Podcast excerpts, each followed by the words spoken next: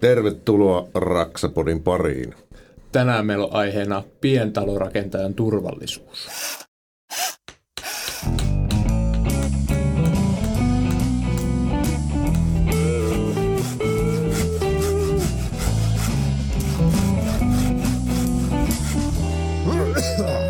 Raksapodi. Tämän jakson tarjoaa Rakennusteollisuus. Tosissaan niin kuin perinteisesti tällä kertaa punaisessa pipossa toisella puolella pöytää meillä on täällä Jarkko Nyyman. Ja toisella puolella pöytää risteilyn toinen isäntä, tat, tuota, Keravan tatuoidun mies, poikamies. Mikko Merelä, tervetuloa lähetykseen. Edelleen se on Korso. Korson ja sitten vielä Ukkomies. niin. Kaikki Mulla huomasitko mitä mä korjasin, se korso oli se tärkeämpi tässä. Joo, kyllä, kyllä. Niin, totta. Mutta eihän tätä kukaan kuuntele eikä kattele. Mutta meillä on siis tota, lähetyksessä myös vieras. Meillä on rakennusteollisuudesta Juha Suvanto. Tervetuloa. Kiitos. Haluaisitko muutamalla sanalla kertoa, että miten sä oot rakennusteollisuuden listoille päässyt ja miten, mitä sulla on niin rakennusala kokemusta ja nimenomaan nyt myöskin työturvallisuuden näkökannasta, kun siitä tänään myöskin keskustellaan? Joo, tietysti tota, rakentaaksi aikanaan ryhtynyt, siitä on aika kauan niin kuin varmaan päällepäin jo nä- näkyy, että tässä aika viimeisiä vuosia ennen eläkettä men- mennään.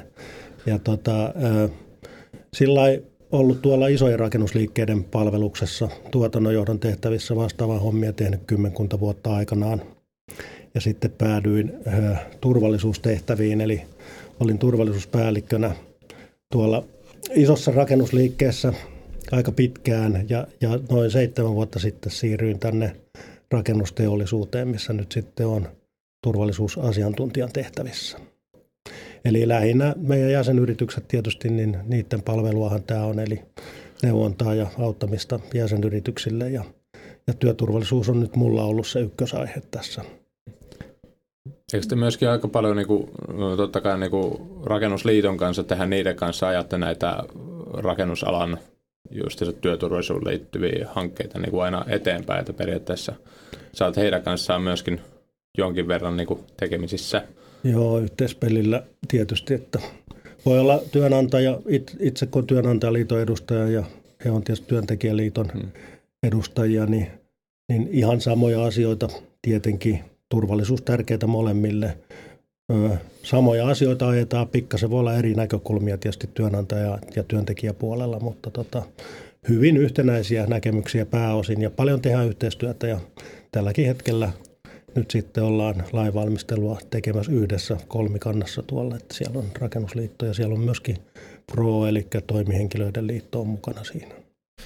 Kyllä, ja totta, samalla kentällähän tässä toimitaan tekijät ja työnantajat ja kaikilla yhteinen tavoite pysyä hengissä töissä, niin tietysti hengissä, vastakkainasettelua ja no. turha tehdä niin varmaan tällä, tällä alalla varsinaista. No, hengissä pysyminen on aika minimivaatimus, jos lähdetään, siitä, lähdetään siitä, että pysytään myös terveenä. Että. Helpottava ajatus no. aamulla, kun lähtee töihin, että Kyllä. jos tänään ei henki lähtisi.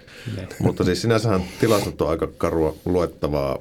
Tuossa ennen lähetystäkin käytiin pikkusen tilastoja läpi, että kuolemia, mitkä tietysti on niin se kaikista huonoin uutinen ja kaikista synkin tilasto rakennusalalla, niin tota, sitten suhde siihen, että mikä on pientalorakentajien osuus siinä, että, tai rakennustyömaalla sattuneiden onnettomuuksien osuus, niin on aika hurja kuitenkin kokonaiskuolemiin esimerkiksi.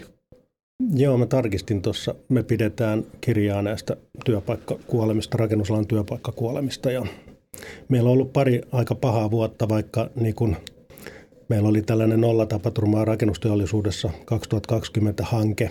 Hmm ja saatiin todellakin niin ihan tutkitusti niin pudotettua tapaturmataajuuksia alaspäin niin, että neljännes lähti koko alalta ja puolet lähti oikeasti niin kuin rakennusteollisuuden jäsenyrityksistä. Mutta sitten mä katsoin tuossa, vedin eilen oikeastaan yhteen tuossa viimeiset viisi vuotta ja kaksi, nää, kaksi viimeisintä vuotta on ollut niitä synkimpiä. Meillä oli viime vuonna seitsemän työpaikkakuolemaa ja toisessa vuonna kahdeksan. Hmm. Ja vi, viimeiset viisi vuotta niin yhteensä 29 Eli sieltä tulee se kuusi kappaletta per vuosi keskiarvoksi tai vähän alle.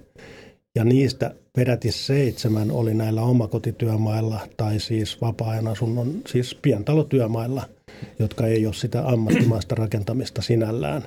Tosin osa niistä oli, oli tietysti ammattirakentajia niillä työmailla, mutta jos mietitte, että 7,29 tarkoittaa, että Noin jo, jo, joka, ne, joka neljäs kuolema ja miettikää sitä rakentamisen määrää, mitä kaiken kaikkiaan tehdään täällä, täällä niin kuin koko maassa ja kuin pieni osuus, ihan murto-osa siitä on tuota pientalo ja vielä tätä omakotirakentamista, niin se on ihan valtava osuus. Kyllä. Jos Siitä... mietitään ihan karkeasti, niin Vantaallakin se on joku yli 20 kertaa enemmän tulee niin kuin kerrostalokämppiä suhteessa, mitä niin omakotitalo saattaa olla vieläkin isompi.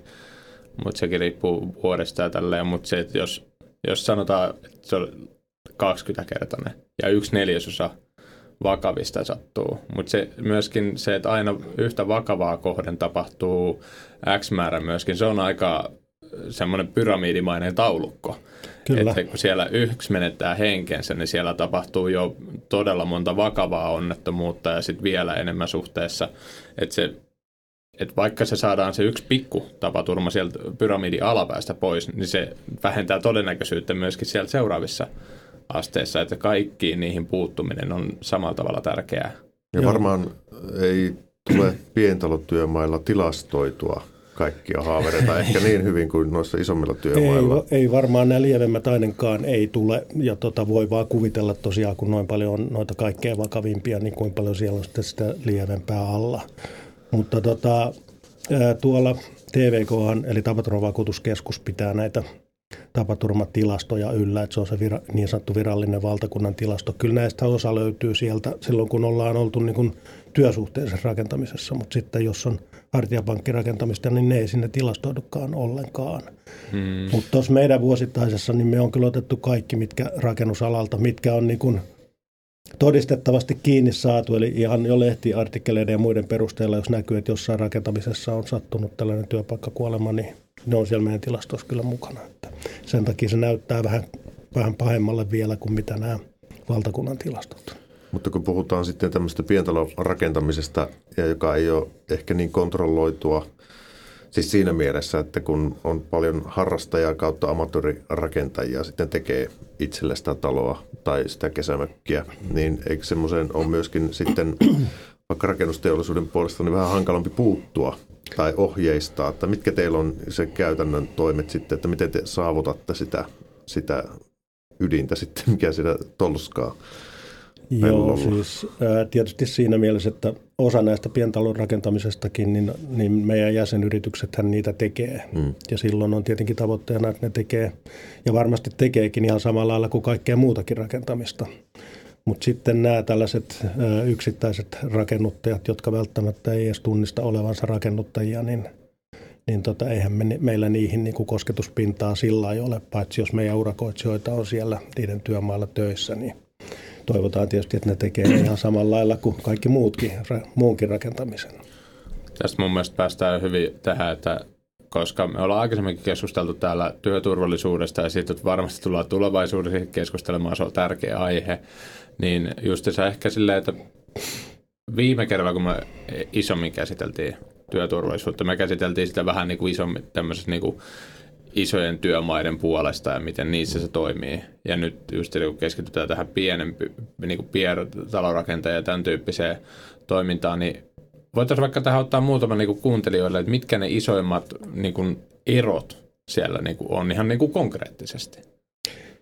Niin, siis silloin kun tehdään tällaista ammattimaista rakentamista, eli nämä meidän rakennusliikkeet on tekemässä niitä pientaloja, useimmiten siis rivitaloja, mutta jonkun verran myöskin noita omakotitaloja, niin kyllähän ne käytännöt on suoraan ne samat, mitkä näkee tuolla muilla isoilla työmailla. Eli, eli siellä tehdään riskien arviointia ennakolta ja käytetään tietysti oikeanlaisia työkaluja, telineitä ja suojaimia, tai ainakin näin uskotaan, että näin tehdään myöskin niillä pientalotyömailla. No rivarit on ihan normaalia ää, asuntotuotantoa meidän rakennusliikkeellä, toimitaan ihan samalla kuin kuin millä tahansa muullakin työmaalla.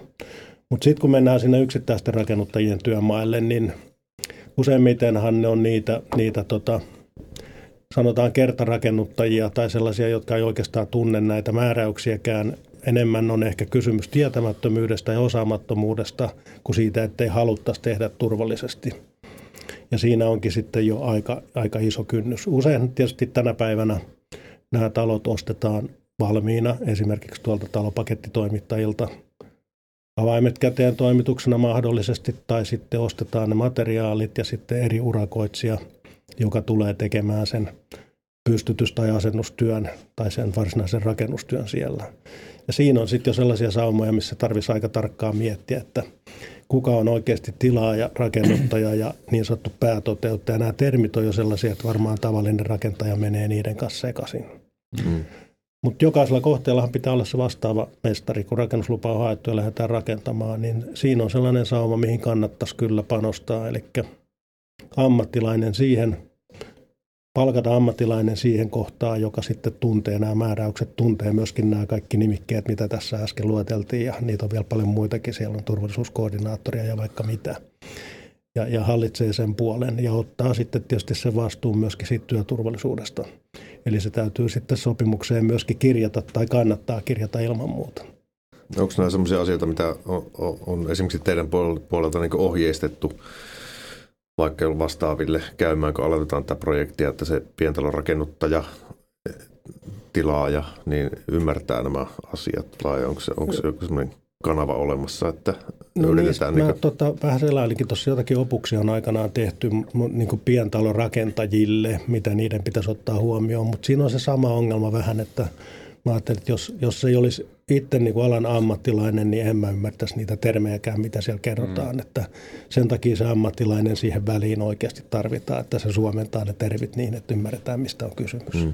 Ja siinäkin monesti se, että kun valitaan sitä vastaavaa mestaria, mua vähän siinä mielessä ärsyttää ne keskustelut netissä, kun keskustellaan. Joku sanoo, että jos maksat yli neljä tonnia vastaavasta, niin se on, niinku, se on turhaa ja tämmöistä. Se on niinku projektin kuitenkin, jos etenkin, nyt, nyt on sitten jos joku ammattirakentaja lähtee tekemään, kenellä on monia talojen kokemus, niin sen, sen ei välttämättä tarvitsekaan saada semmoista mestaria, joka niin kuin olisi joka päivä tavoitettavissa kymmenellä eri kysymyksellä, koska suurella todennäköisesti se ammattirakentaja saattaa jo tietää ja ymmärtää ne, että miten päin joku lauta tulee tai koolaus. Mutta se, että kun se omakotitalo rakentaa, rakentaa sitä ensimmäistä unelmataloa, niin saisi sen niin kuin oikeasti sitä avun. Silloin joku ammattilainen siinä mukana, jolle se voi sitten oikeasti soittaa. Ja sitten ne, niin kuin se hinta on tietenkin eri ja mun mielestä se kannattaa myöskin sen rakennuttajan ottaa myöskin esille. Mä en ole aikaisemmin ollut projektissa tai tällä ja sano ihan suoraan, jotta saa sen niin kuin reilu peli heti alkuun ja se hinta on sitten tietenkin eri kuin semmoinen – ketä kaipaa sen ainoastaan paperimesu, että mä tiedän, että mä saan sen jonkun mestari tulemaan sinne paikan päälle, kenen kanssa mä oon tehnyt kymmenen vuotta tuntenut ja se tulee katsomaan silleen, että no eipä ennenkään ollut tässä ja sitten ottaa parit valokuvat ja vetää nimen alle ja niin kuin sen ei tarvitse joka ikistä naulaa lähteä laskemaan tyyppisesti. Tai että kun mulla kun mä soitan sinne, niin se käytännössä se on ihan eri asia kuin sitten taas tämmöinen rakennuttaja, ketä ekaa kertaa tekee sitä asuntoa, mm. kun nyt kysymyksiä on paljon. Ja näitä, mun mielestä yksi, tää, mikä sä otit, tämä rakennuskoordinaattori. Turvallisuuskoordinaattori. Turvallisuuskoordinaattori, niin tämä oli, ää, tota, tämä on semmoinen nimike, jota mäkään en tiennyt aikaisemmin, kun mä en ollut talopakettien kanssa niin kuin suoranaisesti ollut yhteydessä. Sitä pysty selvinpäin sanomaankaan, turvallisuuskoordinaatio. Mutta se, sekin, että tota, kun kenelle se lankeaa.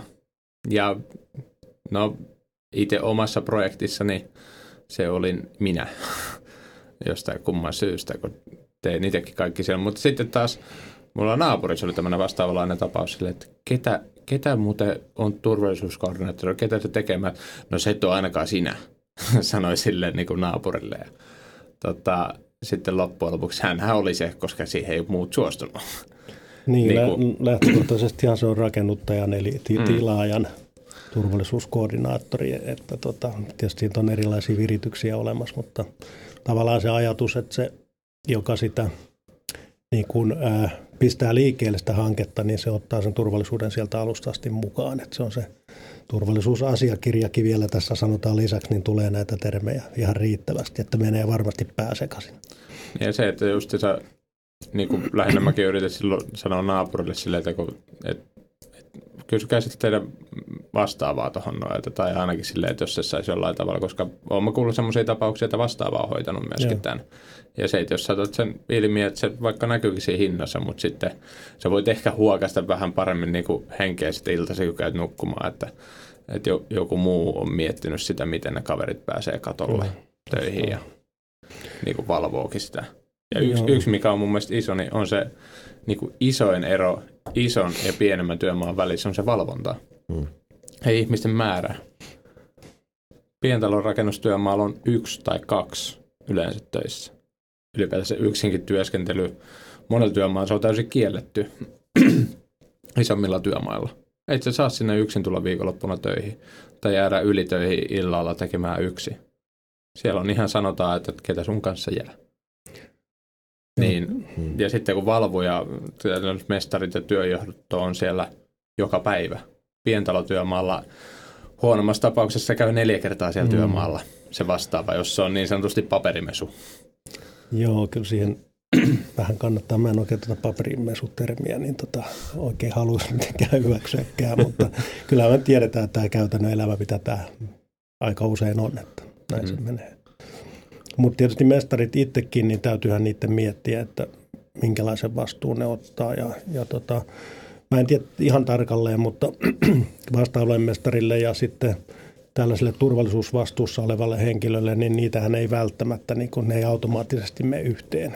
Hei. Eli tota, siinä kohtaa se kannattaa se sopimuskin niin miettiä, että mitä se tarkoittaa. Ja kyllä mä oon sitä mieltä, että siitä hyvästä työstäni niin ilman muuta kannattaa ja pitääkin maksaa, koska sillä tulee olemaan sitten merkitystä ihan sen, sen lopputuotteenkin, eli sen talon, mihin, mihin sitten aikanaan muutetaan, niin sen laadun ja kaiken muun kannalta. Että se on tärkeä juttu.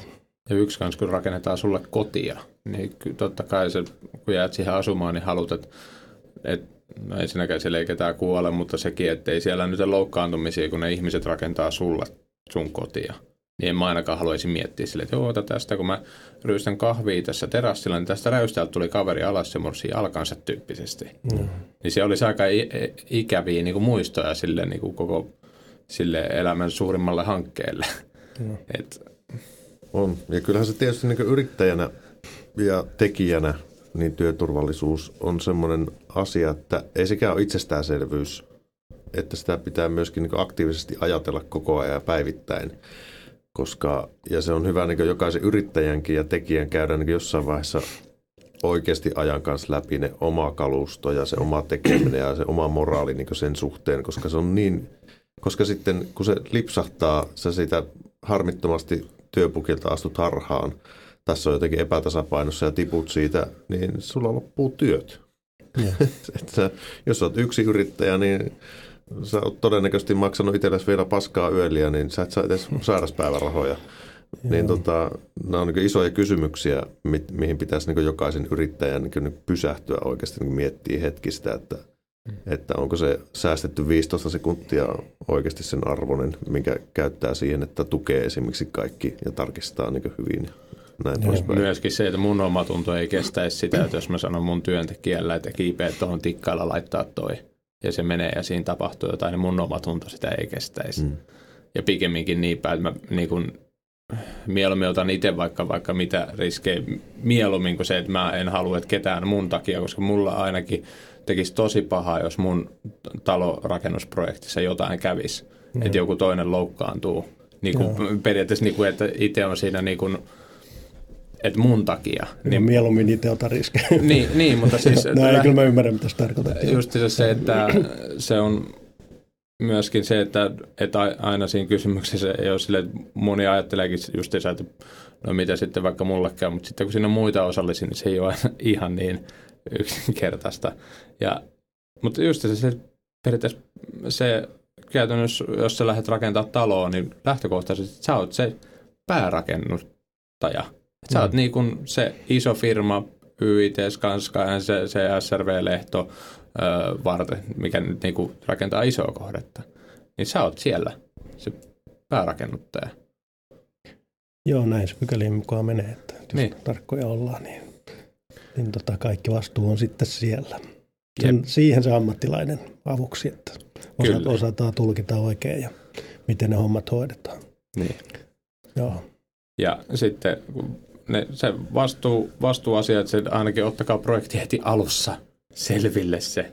Ihan jo muidenkin asioiden takia, mutta myöskin sieltä tämä työturvallisuus on yksi hyvä asia, jota niin kuin pitää ottaa huomioon. Mutta sitten yksi, mitä ehkä niin kuin myöskin tämmöisenä niin kuin isoimpana eroina on tämmöiselle isoja pientä työmaalle välillä on toi telineet. Hmm. Rakkaa mm. lapsella on monta nimeä, silloin kaiken maailman styroksipaketteja ja niin kuin lautaviritelmiä ja ei silleen, että laudasta ja koolingista saa tehtyä hyvät telineet niin kuin oikeastikin, jos se tekee hyvin. Mutta sitten kun on maalipurkkeja ja sitten te, vaikka sulla on kunnon telineet, niin sä et siitä vaikka ylläkään ja sitten sä laitat sinne päälle vaikka vielä sen maalipurkin ja seisot sen päällä, niin tämmöisiä näkee pientyömailla niin kuin paljon ja en voi, väit- en voi olla mikään tekopyhä, etteikö itse olisi ikinä mitään niin kuin tämän tyyppistä niin kuin tehnyt tai vastaavaa, mutta se, että kun kuitenkin isolla työmaalla, kun ne työvaiheet on isoja, sitä tehdään telineet koko kerrostalo ympärille, niin sulla on joka puolella ne, se yksi yksittäinen lampun kiinnitys, sä kävelet telineitä pitkin ja laitat sen lampun sinne. Sitten taas omakotitalossa sulla on vaikka pari lamppua, niin tulee sinne korkeammaksi, niin kuinka moni, jos se työ on esimerkiksi suunniteltu väärin, että siinä vaiheessa, kun se on lähes valmis, tuonne pitää saada tuo numerovalasi A tuonne viiteen metriin. No, milläs nyt te päästään sinne? Ja sitten ruvetaan miettimään, missä ne styroksipaalit on. Niinpä. Joo, tota, mä oon itse sitä vähän funtsaillut sillä kanssa, että, että tota, onhan se vähän tekopyhää tietysti sanoa, että jos sulla on joku pikkuhomma, niin niin siihen lähdetään vuokraamaan telineet, jotka maksaa siis tietenkin paljon, mutta siinä menee niin päivä aikaa jo pystyttäessä ja purkaessa ja niin poispäin. Mä oon itse soveltanut noissa, kun itsekin nyt olen oman taloni rakentanut aikana ja mökkiä rakennellut, tai mökinkin rakentanut ja sinne vähän kaikenlaista, tietysti joka kesä jotakin, niin, niin sellaista niin kuin riskienarviointiperiaatetta, että, että kannattaa niin kuin joka kerta aina funtsata hyvin tarkkaan, kun lähtee siihen hommaan, että – jos et sä nyt lähdekään hakemaan sitä telinettä just sitä varten, kun käyt siellä räystäällä, niin miten sä teet sen niin, että siinä ei käy mitään vahinkoa? Ja se on aika nopeasti mietitty niin, että se on oikeasti sit kuitenkin turvallista tehdä, mutta emme tietenkään kellekään voi neuvoa, että tikkalta työskentelyhän on kiellettyä, hmm. että sitä ei saa tehdä ja onhan se vaarallista, jos sä keikut siellä tikkailla ja yrität oikeasti siellä töitä tehdä. Että se on ihan selvä. Varmaan meilläkin on kokemusta kaikilla, kaikilla siitä, että tunnustettava se on. Ja se tekee kipeätä tulla sieltä alas. Niin, pahimmillaan se ei sitten satukaan, että se on sitten siinä. Mutta tota, mä oon itse käyttänyt tällaista niin kuin omakotirakentajalle, jos sä oot se hartiapankkirakentaja ja tulet asumaan siinä talossa, niin siinä vaiheessa kannattaa miettiä ainakin sitä, että tuollaisen hyvän työpukin ja, ja tota, tukevan – aatikkaan, jota nyt saa myös käyttää tiettyyn korkeuteen niin kuin työalustana. Ei tietenkään mihinkään sellaisiin raskaisiin tai vääntäviin töihin, mutta tota, saa käyttää kuitenkin. Ja kun sä itse tiedät, että se on kunnossa, niin niillä tulee ihan varmasti olemaan käyttöä sen, sen asumisenkin aikana. Että sen takia kannattaa kunnon vehkeet hommata heti siihen rakentamiseen. Ja ehkä se suurin syy käyttää jotain maalipurkkia on just se, että tuossa on ruuvikanta, mun pitää se pyöräyttää – ja sitten sä katsot tälleen ympärille. Ja mm. sitten jos ainut, mikä sä näet siellä, niistä sulla ei ole telineitä, sulla on se maalipurkki siellä, niin sä otat sen. Mutta sitten taas, kun sulla on se A-pukki, siihen on mukavampi nousta, se on tukevampi ja siinä pystyy ottaa niin kuin pienen askeleen sivullekin päin. Saat tukevan asennon pelkästään seisoo siinä päällä. Ja. Tai sitten aatikkaat mun mielestä on myös hyvä, että ne, ne rimpulla ne parikymmenen euroa kappaleet, niin jättäkää ne jättäkää ne mieluummin sinne, että ne hyväthän oikeasti maksaa siis useita satoja euroja. Sanotaan, että voi äkkiä maksaa 4 tai 500, mutta kun teillä on puolen miljoonaa se koko talonrakennusprojekti, niin se on vaan murtoosa siitä. Ja sitten vaikka se, vaikka se urakoitsija käyttäisikin sitä, niin sen kun käyttää, ei ne niin kuin huonoksi siinä menee. Joo, ja hyvä, niin kuin mä sanoin, että hyvä varuste tulevaa asumista varten. Hmm. Niitä tilanteita tulee jatkuvasti vastaan, missä sitten taas haetaan jotakin koolingin pätkää vaan siihen tueksi alle, miltä yritetään kurkotella sinne räystäälle tai ikkunan pieliin tai muualle. Niin, kyllä se omakotitalo asuminen asumismuotona on semmoinen, että siellä nyt tarvitsee tellinkiä aina välillä, jos itse vähänkään pitää huolta omasta kiinteistöstään. ellei ulkoistanut kaikkea, mihin harva, harva tekee sitä. Ja ihan kerrostaloasumisessakin, niin ne pienet aatikkaat, kyllä sielläkin kyllä ajaa asiansa. Saatikka sitten just omakotitalo asumismuotona, niin tota, mutta kyllä sitten lähtökohtaisesti rakentamisvaiheessa, niin kyllä mä siitä lähtisin, että, että kyllä ne telineet kannattaa hommata. Mm. Ja tota, tietysti jos sulla on urakoitsija siellä hommissa, niin kannattaa sopia niistä telineasioista siinä vaiheessa, kun niitä sopimuksia tehdään, että se työ tulee tehtyä turvallisesti. Sitten näillä tietysti talopakettitoimittajilla on erilaisia sisältöjä toimituksissaan, että kuka tekee asennuksen minkäkinlaisilta telineiltä – mutta on näitä esimerkkejä siitä, että on ihan, ihan mietityt ratkaisut niihin, että siellä on kaiteet ja telineet valmiina, kiinnikkeet on valmiina elementeissä silloin, kun lähdetään rakentamaan, että kaikki on kunnossa. Ja jos olet sellainen oma toimirakentaja, mikä sitten ostaa vaan ne palikat, niin tällaiselta toimittajalta, niin sieltä tulee, kun, kun sen so, sopii näin, niin sieltä tulee ne telineet myöskin mukaan. Siitä joutuu tietysti vähän maksamaan, mutta sanon, että ei se ole pelkästään se turvallisuus, se koko niin kuin se rakentaminen, pystyttäminen, kaikki se työnteko, niin sehän on paljon joutusampaa ja oikeasti niin kuin laadukkaampaa, kun se tehdään oikealta työalustoilta, eikä sitten tosiaan niin rimpuilla siellä ties minkä, minkä tota tekotelineiden päällä. Niin, tämä on, tämä on hyvä pointti just tuo, että, että niin asianmukaiset telineet nopeuttaa se työntekoa just huomattavasti, eikä se aina ole vaan se pelkästään se se niin turvallisuus, mihin nojata, vaan siihen, että se työ on sujuvaa ja ammattitaitoista ja se on ylipäätään mahdollista tehdä niin kunnolla. Niin tota, se pieni hetki, mikä siihen käyttää, että ne pykää kunnolla pystyy, niin tota, säästää sitten jossain, jossain vaiheessa se ajan kyllä moninkertaisesti. Joo, te- telineet, mulla on, kun mä itse rakensin omaa taloa, niin mähän tein taktisen veron ja mä ostin niin kun ihan iki omat telineet.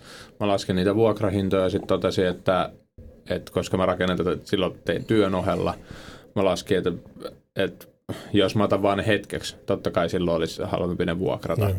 Mutta, mutta tämä ei ole tarkoitus, niin kuin, tämä on mun eka, mutta ei vika talo. Ja mä sitten seuraavassa talossa myöskin tarvitsen. Ja jos mulla on ne telineet, niin just se tulee tämä, mitä sä Juha sanoit tässä, että kun sulla on ne telineet siinä vieressä, nyt mun pitää mennä tonne laittaa tuohon räystääseen tuohon kohtaan vähän maaliin, että siitä on vaikka lohjennut. Ei, mä laitan ne telineet pystyyn. Ja sekin myöskin, mitä ö, suurimmalla tosi isommilla työmailla, kun nyt mä oon myynyt ne omalla yrityksellä telineet, niin isommilla työmailla siellä omansa jo valmiiksi ja nämä asiat on suunniteltu.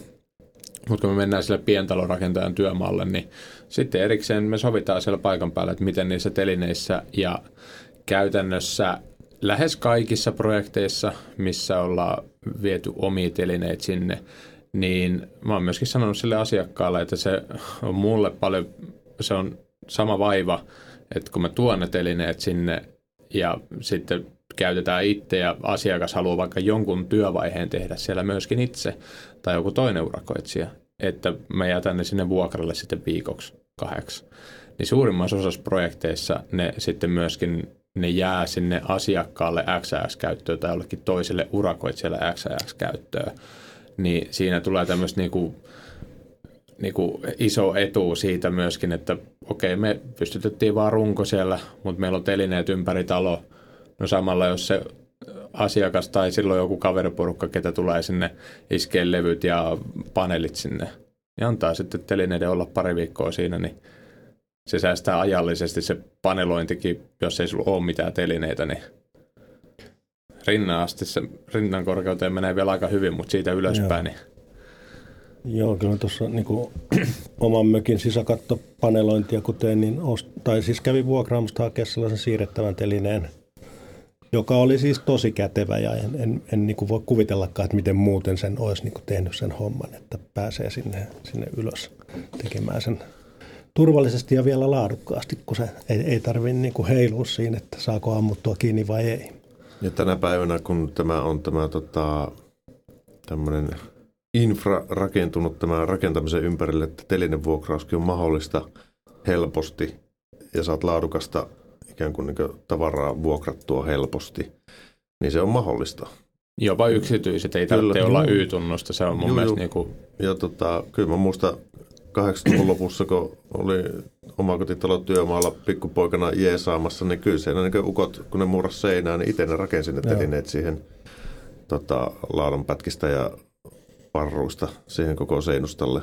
Ja ei se ihan hetkessä käynyt, että ne sai telineen rakennettua talon päätyy. Ja sitten kun se oli valmis, niin sitten rakennettiin toiselle sivulle. Että, että, tota... Joo, muurarit varmaan tarvii aika tukevat telineet sen takia, että siellä on tota, aika paljon laastia ja kiviä siellä Kyllä. telineellä, mutta sitten kun ruvetaan jotain julkisivupanelointia tai muuta, niin no ei tuolla kun tarvit ajella tuolta kylällä ja katselet, kun niitä on niitä oma, oma toimirakentajia, niin kyllä Joo. kaikenlaista näkee, että valitettavasti. Mm.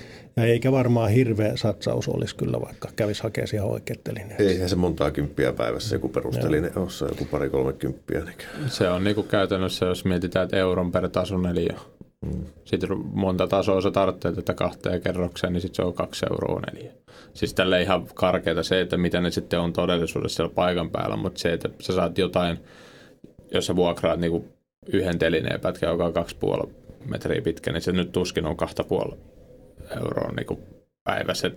Se aina riippuu, mutta jos mietitään, että sä isomman telineen otat sinne ja euron per neljä per päivä, niin ollaan aika lähellä sitä niin kuin totuutta. Okay, että saa jotain niin kuin, siihen ehkä budjetoitua se talon perin. Niin, ei, ei se sitä talonprojektia kaada. Niin. No ei, ehkä nopeuttaa. Niin Paitsi se onnettomuus voi kaada. Se voi olla sitten, joo. Mutta sitten kanssa yksi, yksi tota, mitä mun mielestä aika, aika vähän on itse asiassa missään. Tosi moni ö, omakotitalon rakentaja haluaa tehdä siellä jotain. Siis vaikka ne olisi muutto valmis, se talopaketti, niin ne silti haluaa tehdä jotain. Ne haluaa olla mukana siinä rakentamisessa. Että voi sanoa, että itse rakensi. Mm. Va- varmaan se tulee tästä.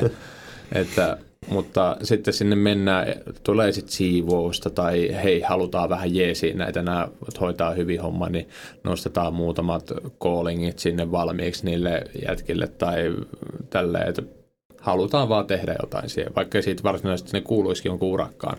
Niin yksi, mikä mäkin itse silloin otin ja naureskelin jo silloin, että kuinka nämä voi olla näin halpoita, niin talkoovakuutus. Se mulla vuodeksi talkoovakuutus viidelle miehelle, tai niinku miehelle naiselle, kuhan ikä oli 18 viiva, oliko 65 välillä, niin oliko 80 euroa tällä että se, että taas puhutaan monen tuhannen euro rakennusprojektista, mm. sen kerran, jos mä saan sen mun jonkun kaverin sinne auttamaan vaikka ikkunoiden pelkästään sisälle kannossa, ja va- vaikka seuraava projekti, mä saan Nymanin sinne messiin ja se kannetaan ikkunaa, niin tuntuisi se aika pahalta, että siinä kun kompastutaan jostain kumman syystä ja lennetään nuria ja se ikkuna tulee Nymanin jalan päälle No Nymanin vaku, noin firman vakuutukset ei ole ihan samalla tavalla siellä voimassa, kun nyt ollaankin mun siellä työmaalla tekemässä talkootöitä. Ja sä et ole mulla palkallisena, niin mitä sitten? Hmm. Niin se talkoovakuutus, siitä mulla ei ole kokemusta, kuinka hyvin se tapahtuu, mutta se, että semmoinen vakuutus, sitä varten se on olemassa. Niin, ja se on ylipäätään olemassa tuommoista. Tietääkö noista kovin moni sitten? Niin. Joo, kuulostaa ihan fiksulle kyllä, että ei ainakaan rahasta jää kiinni sen ottaminen, että se on ihan selvä. Ja sitten just, että oli se vaikka siellä ei juurikaan tehdä töitä, mutta sen kerran kun sitten vaikka se sun kaverista tulee sinne katsomaan sitä sun projektia, että ai tältä tämä näyttää se kompuroi, niin sama juttu taas, että sitten se olisi ollut vaikka talkoissa sitten siinä.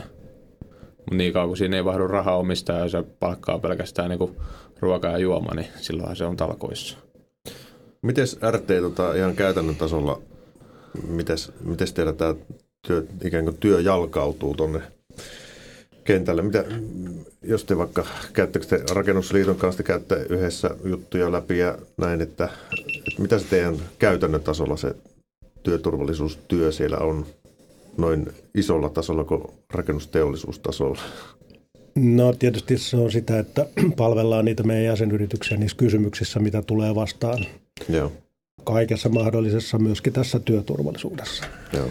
Ja sitten nämä tällaiset lainvalmistelut ja muut, mistä tuossa alussa puhuttiin, niin niissä tietysti pidetään sitten meidän työnantajien puolta, että tulee oikealla tavalla asiat kirjattua ja sitten sinne pykäliinkin tulee niin kuin järkevällä tavalla ne asiat esitettyä. Eihän siinä nyt hirveästi eroja ole, mutta voitte tietysti kuvitella, että jos työnantajaliitto ja työntekijäliitto, niin ei ne aina ne näkemykset ihan tasan yksin mene. Sitten mm. me etsitään sopivat kompromissit niihin ja niin on onnistuttu tähänkin asti. Että tuossa viimeksi työvälineen asetusta hierottiin, nyt on tuo rakennustyöasetus työn alla, siis STM sitä työtä tietenkin johtaa tuolla. Ja tota, ihan hyvät kompromissit saatiin aikaiseksi, vaikka näkemykset oli silloinkin aluksi jonkun verran etäällä toisistaan. Okay. Turvallisuushan siinä se pääasia on, että eikä tietysti vähän joku sanonut joskus, että rakennusalaa pitää niin kuin johtaa tuolta lakien kautta, että saadaan ne asiat perille, mutta kyllä täällä päinvastastakin on nähty, että on otettu niitä loikkia jo ennen kuin ne on tavallaan lakipykäliin kirjattu, että, että vaikka nyt tällainen kypärän leukahihna aikanaan, mitä ei missään pykälissä sinällään lukenut, niin RT-suositus otetaan käyttöön. Meillä oli muutama sellainen onnettomuus, missä oli kypärä halennut ja olisi kyllä kallo halennut, jos ei ole se kypärä pysynyt päässä.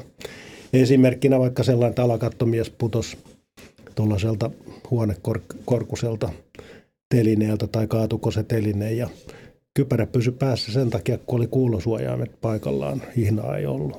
Kypärä halki. Joo. Vakava vammautuminen vähintään tai mahdollisesti henki olisi lähtenyt, jos ei olisi pysynyt päässä.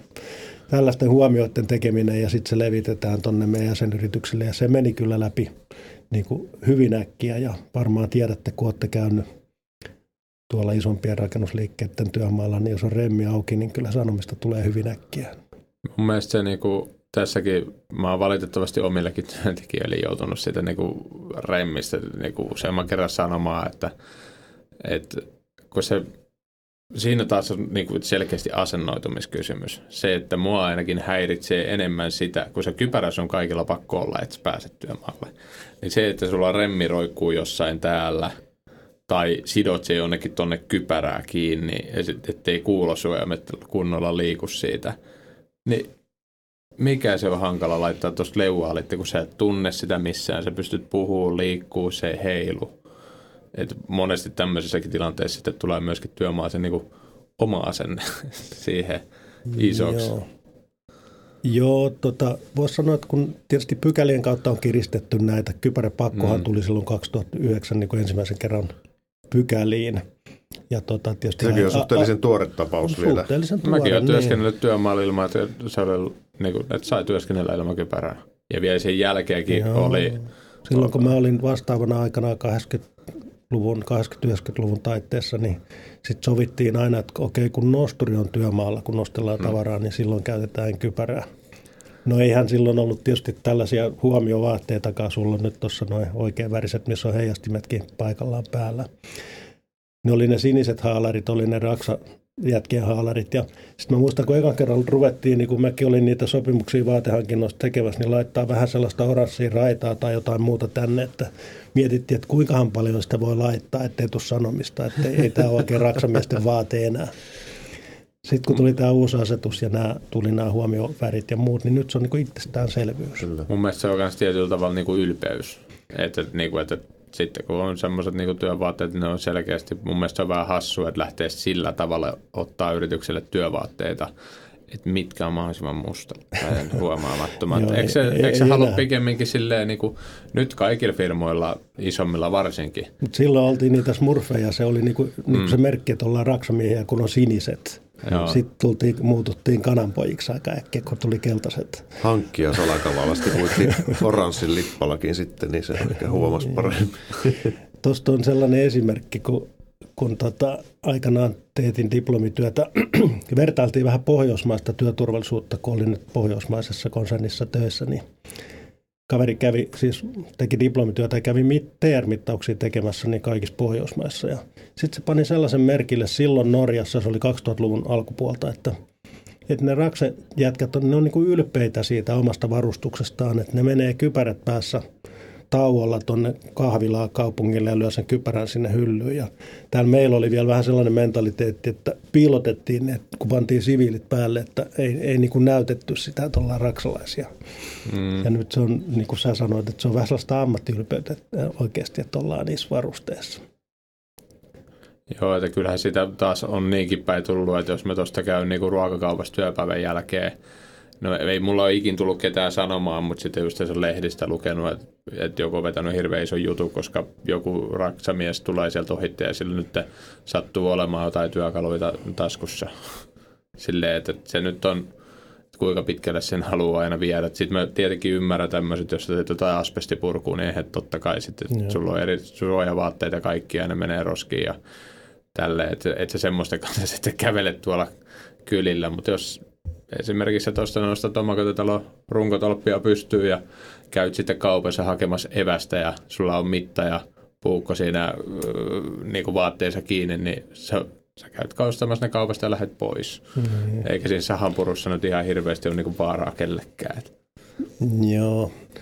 No se puukko on varmaan joskus herät, herättänyt vähän tunteen. Nyt täytyy muistaa sitten, että kun ollaan ne raksavaatteet päällä, niin tota, sitten edustetaan sitä firmaa, minkä mm. nimi siellä lukee. Että sullakin on lo, lo, logo tuossa, niin tota, kannattaa käyttäytyä sen mukaan, että Juurikin siinä myöskin näin. nähdään, mistä Varsinkin herra toimitusjohtaja itse. Mutta on se, kyllä mä tiedän tapauksia, että mun yksi entinen työkaveri, niin tota, mun piti käydä heittää se tuohon oikeudenkäyntiin niin kuin työpäivän päätteeksi. Niin tota, se siellä Vantaa tuossa no oikeustalolla se aika nopeasti oli kaveri nipussa ennen oikeudenkäynnin alkuun, kun silloin oli tuota puukko tuossa. Hmm. Oli housuissa kiinni. Ei, ei, niin kuin, ei meille kenellekään tullut mieleenkään. No, siis, kun, silleen, että joo, tämä hirveä kiire, joo, että just kerätään töistä mennä ja no niin, että toivottavasti sä et kerkeä niin kuin myöhästy siitä, koska sä saat kusas. Ja sitten hirveällä vauhilla sinne sisälle ja sitten siinä vaiheessa, kun ne huomaa, että silloin puukko tuossa noin, ei muuta kuin silloin pari kaveria selän päällä ja tuossa käsi nostetaan kattoa kohti ja et silleen, että onko se hullu, että nyt niin kuin, ei ne taas, että joku hyökkää sinne kaveripuukon kanssa tyyppisesti ja. asennoitu siihen. Niin. Mutta sanoi, että hän ei enää ikinä mene mihinkään tuommoiselle virkamieslaitokselle. Sillä oli niin hirveä kokemus, että hän ei kannata tarkastaa, että ei ole mitään terävää mukana. Eikö siellä oikeustalolla niin mennä läpivalaisun kautta? Että... Joo, mutta se oli kato vähän vaurikkaammin siitä ollut menossa kuin niin, myöhästyvässä. Niin. Joo, niin ei sitä sillä tavalla ajateltu, kun se kuuluu kuitenkin siihen normaaliin niin. varustukseen niin tuolla arjessa. Mutta kannattaa tietysti vähän miettiä noikin asiat. Kyllä, kyllä me jälkeenpäin sille asialle monesti niin nauret. Joo. Se on sitten toinen tarina, nämä, nämä tota, niissä likaisissa vaatteissa tai muuten kulkeminen, sehän nyt ei ole välttämättä hyvää mainosta, että ne olisi parempi, että ei, mutta... Niin, joku raja siinäkin on, että tota, kyllä ne kannattaa jossain vaiheessa uusiakin ne vaatteet. Niin, mm. joo. No niin no. jäykät, jäykät paskasta, ettei ne taivu enää, niin kyllä niitäkin näkee tuossa ihan hiljattain näin kotiin rappusten ovella oli tota semmoinen vanha liito remppaukko oli tekemässä naapurille hommia, niin sillä oli kyllä niin jäykät haalarit, että, että niitä ei ollut 20 no. vuoteen vaihdettu. Musta oli haarniskat pikemminkin. Kyllä. Joo, tota, tietysti näissä omakotirakentamisissa niin noin suojain asiat nyt sitten on varmaan useimmiten re- rempallansa – mutta tota, sen verran voi kertoa tuosta, kun noita suojanpakkoja on tullut tänne teollisuuden puolelle, niin kyllä vehkeet on kehittynyt niin kuin ihan älyttömästi sitä mukaan, että niistä on ollut sekin hyöty. Eli tota, kypärät on ihan tosi mukavasti käytettäviä nykyään, että ei sitä oikein huomaakaan enää, että on, onko kypärä päässä vai ei sitten suojalasitkin pitää tuolla rakennustyömaalla olla, niin nekin rupeaa olemaan niin hyviä, että tota, ei niistä, no se huurtuminen nyt tietysti on silmälasin käyttäjänä tiedän, että täysin huurtumattomia laseja ei olekaan, mutta aika hyviä löytyy siihenkin. Ja sitten, valitettavasti niissä yleensä mennään vähän turha paljon se, niin kuin säästölinjalla. No voi olla, Yrityksissä, vaan, niin kuin, mutta se, että jos niihin, jos myöskin niin kuin kaikki panostaisi vähän enemmän ja jopa niin kuin, itsekin mä yhdessä firmassa tein sitä, että mä ostin ne itse sitten. Okei, okay, joo. Joo, no toivoisin tietysti, että ei ne, ne ei ole kuitenkaan mm. suuri kuluerä, vaikka ostaa niitä parempiakin laseja. Mm. Se on suuri kuluerä, jos siellä tulee silmävammoja, että, että yhdellä silmävammalla niin on maksettu kyllä lasit pitkäksi, moneksi vuodeksi eteenpäin. Oh. Ja eihän se, sekin on taas, että ei se ole pelkästään sitä, että jos sattuu, vaan kyllä se niin kuin, varsinkin suojalasit on semmoinen, että kun koko ajan ropisee melkein missä työtehtävässä tahansa, niin tahtoo olla, että koko ajan tulee silmille jotakin. Niin Joo. Kerran kun niitä oppii käyttää, niin sitten huomaa, että eihän se ole mitään järkeä tehdä ilman. Juuri näin. Silmälasin käyttäjä niin tietysti, tietysti tota, sitä vähän ihmetteleekin, että miten joku ei voisi muka käyttää, mutta tietysti pakostahan näitäkin on alun perin ruvettu käyttämään. Että, niin, niin, kyllä. Mutta mm. tota, hyvin on tottunut, ettei, ettei huomaa siinä mitään eroa. Sitten noista tietysti turvajalkineet on ollut pitkä, pitkään tota alan niin kuin vakio, että niitä nyt ilman muuta suosittelen omakotirakentajillekin tai pientalorakentajille. Ne on sitten hyvät jalkineet tulevaisuudessakin työjalkineena, että nykyiset turvajalkineet on kyllä hyviä.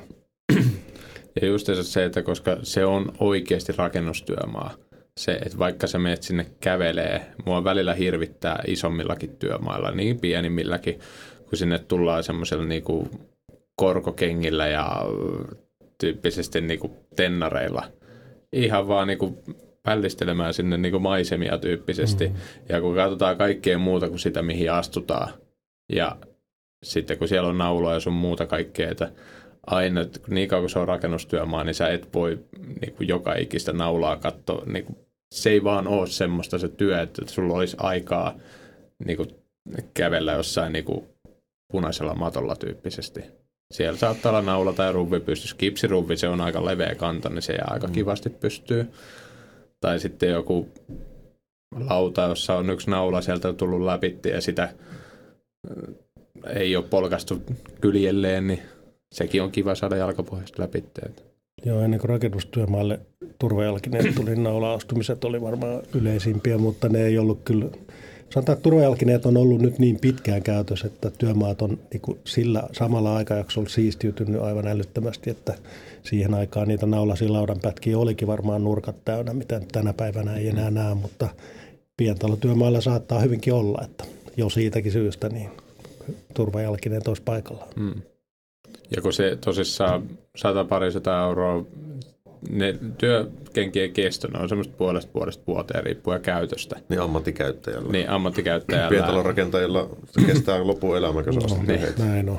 Niin, mutta just sekin taas siihen kokonaisbudjettiin, jos sä haluat mennä sinne tekemään töitä ja kyllä se tekee niin kipeätä astua siihen naulaan, että ja totta kai sekään ei tee, tee, tee teistä teräsmiestä. Mulla on tullut pari kertaa läpitte niin kuin jalkapohjasta, mutta sekin on ollut ihan omaa syytä, että lautanipun päältä kun hyppää talas ja siellä on sitten naula pystyssä, niin se kyllä sujahtaa sitä teräspohjastakin läpitte, joten se hyppiminen ei myöskään ole no, semmoinen niin kuin paras. Ja sitten se on monta päivää kipeä ja voi tulla sitten kaikkea muutakin siinä sitten tietysti nämä työkalut, välineet, tällaiset ihan käsityökalut ja muut, varsinkin jos on vähän tottumaton käyttäjä, niin niillä nyt saa äkkiä kyllä vahinkoja aikaiseksi.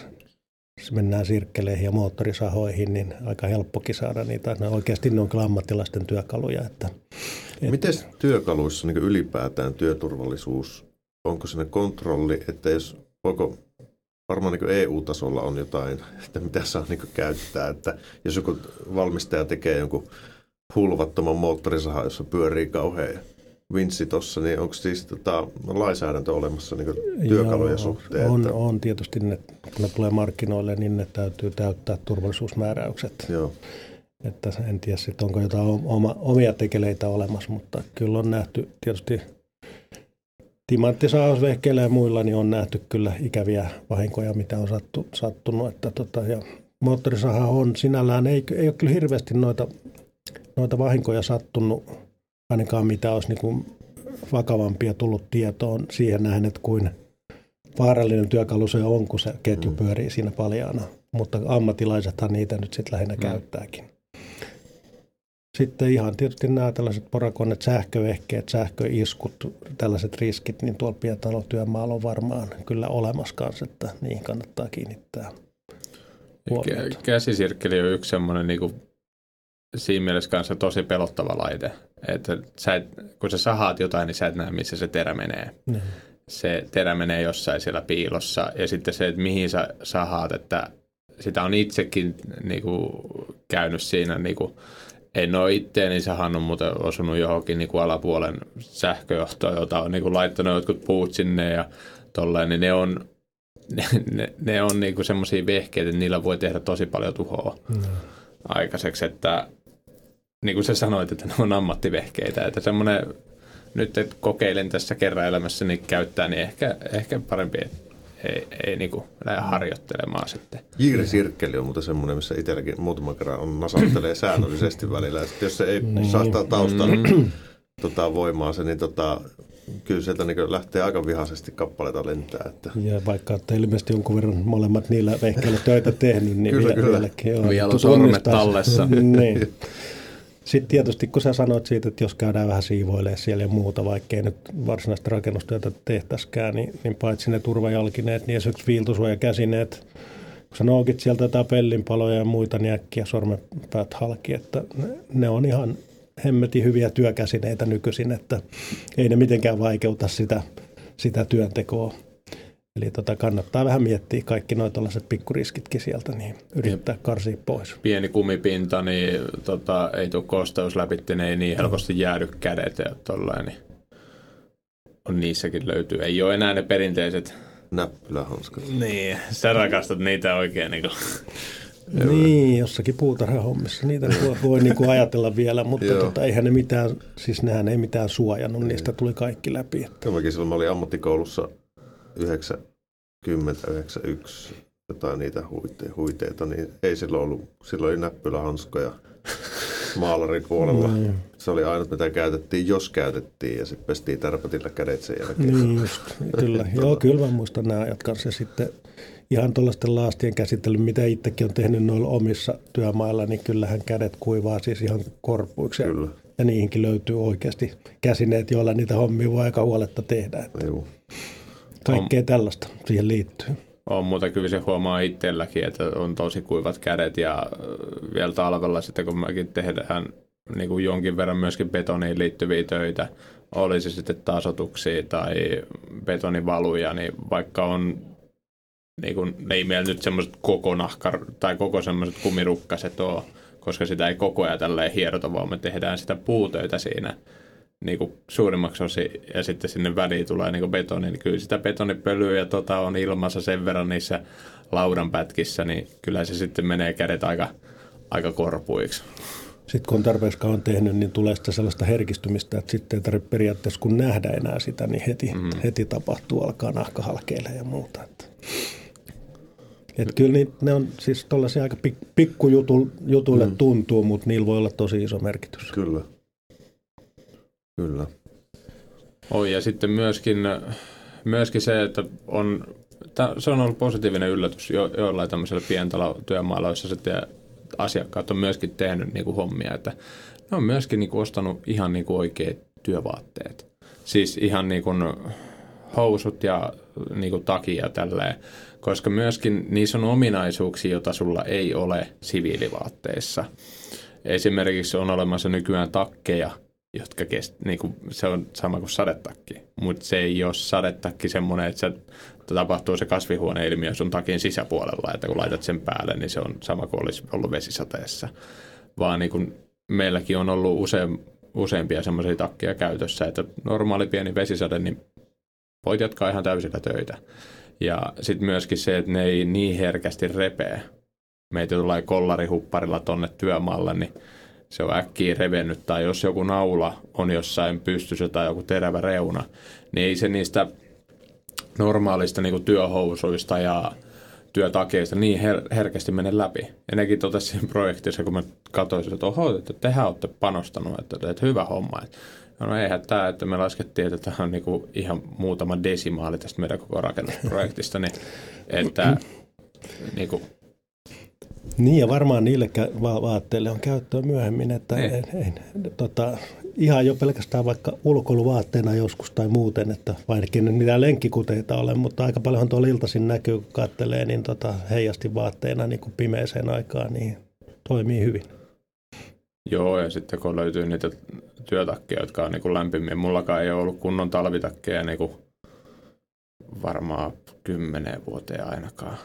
Niin kuin lämpimimmät takit, mitä mulla on, niin ne on työtakit. Ja jos on oikeasti kylmä, niin mä laitan kaivaa sieltä kaapit perältä sitten sen niin kuin firman niin kuin Parhaan talvitakin. Koska niin. ne, ne, on taas, ne on tehty sitten siihen, että sä oot pahimmillaan mäkin on tehnyt yli 30 asteen pakkasessa töitä. Ja sekin oli aika niin kuin, hirveätä, kun se työkoneet ei toiminut. Kaifikkonekuski niin kuin on siellä kopissa juomassa kahvia ja sanoi, että minä en starttaa tota. Ja tote, että se kun öljykierto tai muu, että niin kuin, siellä töppaanisointi ne koneet. Hän odottaa, kunnes se lämpötila tuosta tippuu. Että se on niin kallis paukku, että jos se kone hajoaa. Että niin kuin, käytännössä mitä siellä sitten oli? No me hyvin paljon sitten tehtiin käsintöitä, mitä vaan pystyi, koska työkoneet piti aina viedä lämpimään välissä, mutta ei. Siellä oltiin. Niin on ne vehkeet vaan oltava kunnossa. Mm,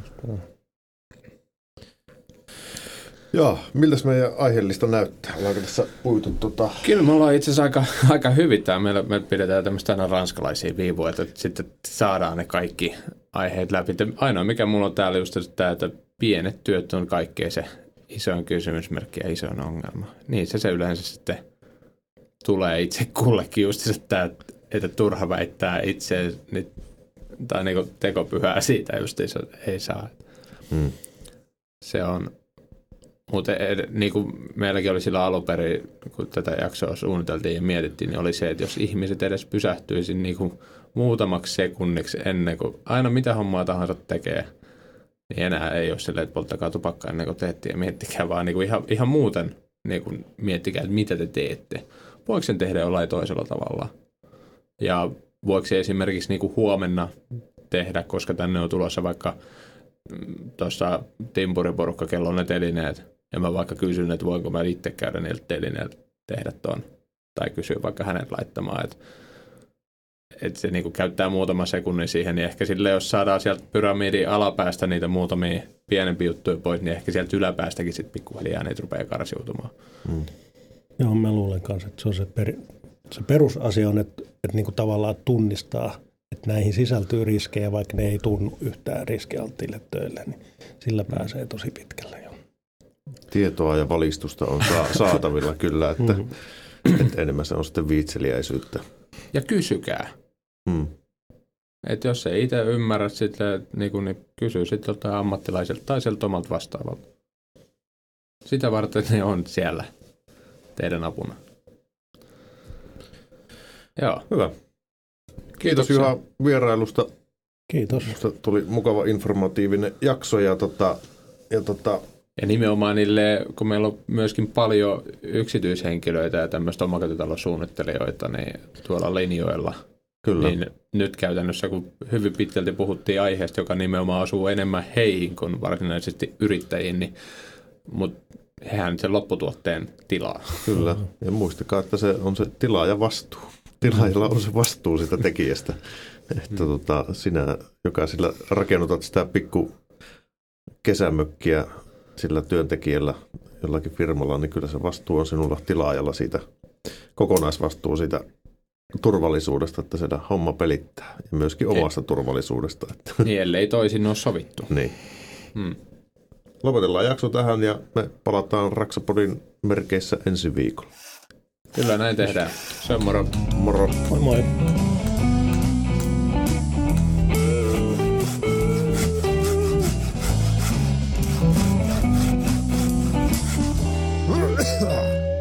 Raksapodi.